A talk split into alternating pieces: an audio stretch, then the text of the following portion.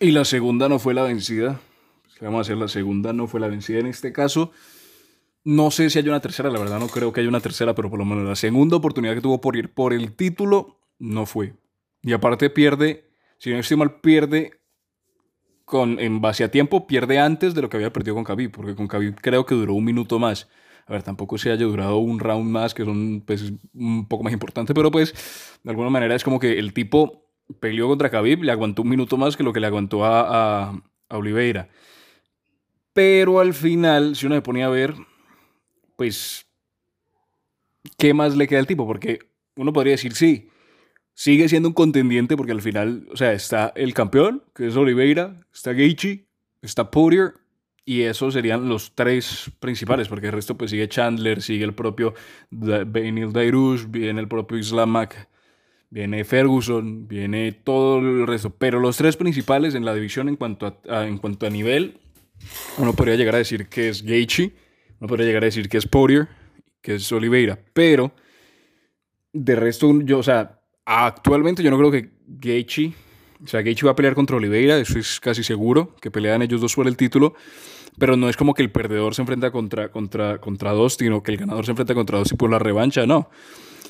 Y no, uno no llega a imaginarse que Dustin va a volver a hacer todo el recorrido para volver a pelear por el campeonato. Eso sumado al hecho de que él ya había comentado antes que si llegase a ganar, si él había dicho que si le llegaba a ganar Oliveira, él se iba para las 170 libras, sí, dejaba las 155 y se iba para las 170. Imagino yo a pelear directamente por el título, sí, para ser el doble campeón. Porque pues al final, por lo general, cuando alguien sube o baja de división, si ya de por sí es de los importantes y está en el ranking y está en los puestos principales, pues pasa directamente a ser un contendiente al, título al bajar o al subir de división.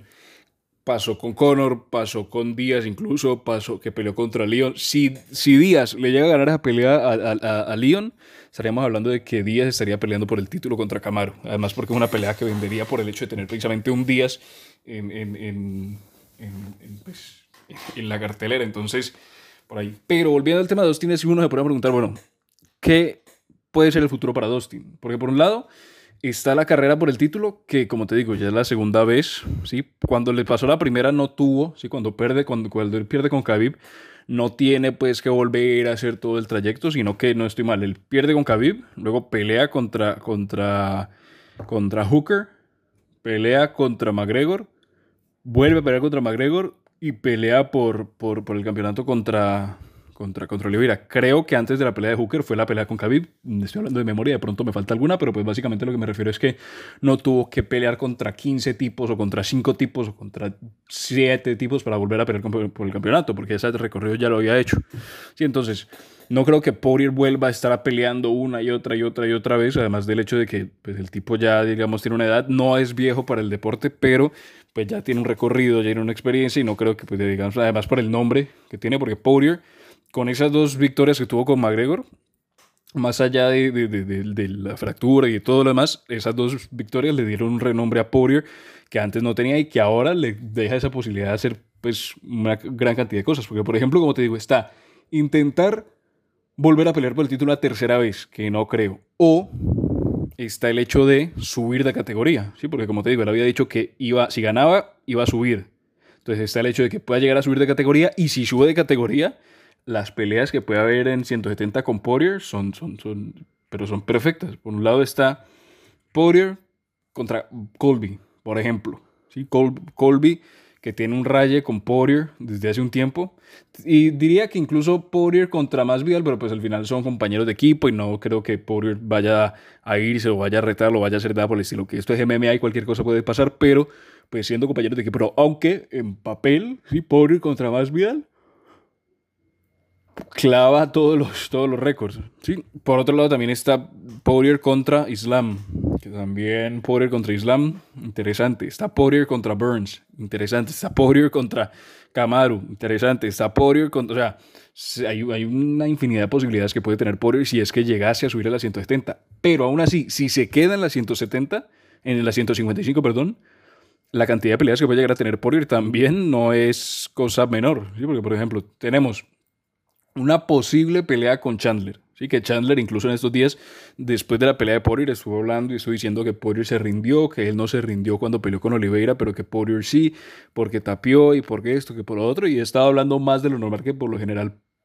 Chandler es un tipo respetuoso y que no necesariamente hace trash talking, ¿sí? no necesariamente un tipo que va y empieza a hablar, hablar, hablar, y menos cuando alguien pues pierde, sino que por lo general siempre ha sido un tipo, entre comillas, que siempre está en una línea de, de respeto y de, y, de, calmado, pero en este caso pues ha empezado a hablar un poco más. Entonces por un lado está una posible pelea con Chandler, está la cuarta pelea con McGregor, que falta ver si eso al final se da o no, porque pues a Conor todavía le quedan unos seis meses por, por recuperación para que pueda ya estar al 100% y que empiece otra vez con los entrenamientos full, con el campamento y bueno, todo lo demás. Aparte de eso está la una posible pelea con Islam, o una posible pelea con Tony Ferguson, si es que Tony de alguna manera consigue recuperar el nivel. Está la propia pelea con eh, Gaethje, si es que se llega a dar, que no creo porque pues, digamos ya, ya existió. O sea, si se hubiera dado la pelea de Gaethje contra Poirier por el título, sería una pelea epiquísima. Pero pues ahora que Poirier perdió, sí llegase a perder Gaethje, podría ser una posibilidad, pero si, si es el campeón, no creo que le den una oportunidad por ir después de la derrota, ¿sí? O sea, sería Gaethje contra, contra, contra Oliveira, el campeón se enfrenta contra el ganador de, de, Islam contra, contra Benil. Esa sería de pronto la, la, dinámica que puede llegar a tener, pero pues ahora sí las peleas que puede llegar a tener son, son, son grandísimas. Lo que yo creo que va a llegar a ser el tipo es... Yo creo que es más probable que el tipo no vaya a pelear otra vez por el título, por lo menos no vaya otra vez a la carrera de pelear por el título, porque como te digo, el nombre de Poirier ha cogido bastante peso. ¿sí? Es un tipo que obviamente no necesariamente te va a vender un millón de, de, de, de pay-per-view solo, sino te va a vender un millón de pay-per-view solo por el nombre, como si puede ser de pronto un Nate Diaz o como puede ser un Conor McGregor, un propio Jorge Masvidal. Pero si tiene cierto renombre y es un tipo con el que vos puedes manejar intentar ponerlo contra alguien que lo complemente para hacer ese tipo de, de, de, pay-per-views y para hacer ese tipo de ventas. Pero yo creo que lo más probable es que la pelea con Conor no ocurra.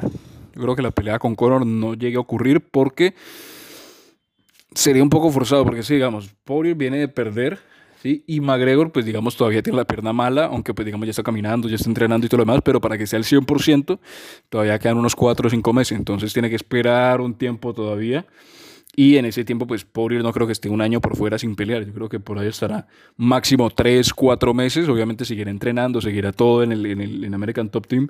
Pero no creo que esté, no creo que el tipo, digamos, termine de, de, de, de pelear una pelea y espere otro año, cosa la cual hizo, hizo Gaethje, ¿sí? Gaethje deja de pelear con, con, bueno, pierde contra Khabib y espera un año hasta que vuelve a pelear con, con Chandler en esa, guerra. No creo que por haga lo mismo, aunque pues puede ser porque como el tipo ya ha dicho que, que, que a lo mejor ya no estará está interesado, digamos, en que está, pues, ya tiene una, como te digo, tiene una posición, tiene un renombre, tiene, tiene ciertas herramientas que antes no tenía, por lo que yo creo que lo más probable, lo más probable es que el tipo suba de división y empieza a competir en las 170 porque además el tipo, como yo digo, ya tiene una edad, ya tiene una edad en la que es más difícil de pronto, más, no más difícil no porque el tipo nunca ha tenido problema con el peso, pero donde a lo mejor es más factible subir de categoría para no tener que estar haciendo esos cortes en, para, pensando en un futuro. Yo creo que es más probable que el tipo no pelee por un título en 155, sino que suba de categoría a 170 y en 170 empiece a competir para ver si puede llegar a pelear por el título de la 170. Obviamente toca enfrentarse contra tipos durísimos, pero al subir de categoría ya estaría en una posición en la cual si gana una pelea va directo por el título. Eso es lo que pensaría yo, sumado al nombre y bueno, todo lo demás.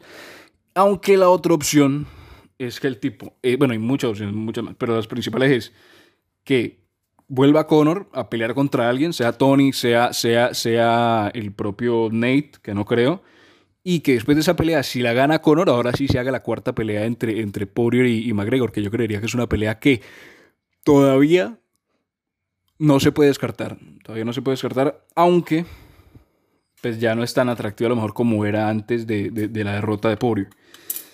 Y como tercera opción, y es algo que ocurrió recientemente y que incluso alguna vez pudo llegar a pasar, pero que no ha pasado, es el hecho de que Dustin pelee contra Nate. Lo cual en papel funciona, Además, los tipos tienen una rivalidad desde hace mucho tiempo. Una rivalidad, una rivalidad que le han hecho mediática, ¿sí? porque no es como que tienen raya y se quedan callados, sino que tienen raya y lo muestran y lo, y lo expresan y lo dicen. Y también va en acorde con, con el hecho de que Dustin quiere subir de categoría. Nate en este momento, si mal, está en la 170. Si Poirier sube a la 170, arregla el problema que tiene con Nate y sigue compitiendo. Por lo que yo creo que lo más factible tal vez sea una pelea con, con, con Díaz, que incluso acaba de, de, prolongar el contrato. Y puede ser que esa sea lo más factible. Yo creo que, más, de, de mayor a menor, yo creo que lo, lo, lo, que puede llegar a pasar más efectivamente puede ser la pelea con Nate, después que suba a la 170 y en un tercer puesto que llega a pelear con Conor, pero pues para eso tienen que darse otras cosas antes. Entonces, yo creo que por más allá de la derrota está en una situación en la que puede hacer básicamente lo que quiera y que va a ser interesante verlo, como porque pues digamos, con todo este último tiempo ha ganado cierto renombre que le da esa posibilidad de hacer cualquier cosa que le venga en gana. Entonces, va a estar interesante el futuro de Poirier en esta categoría o en general, en cualquier pelea que pueda llegar a tener.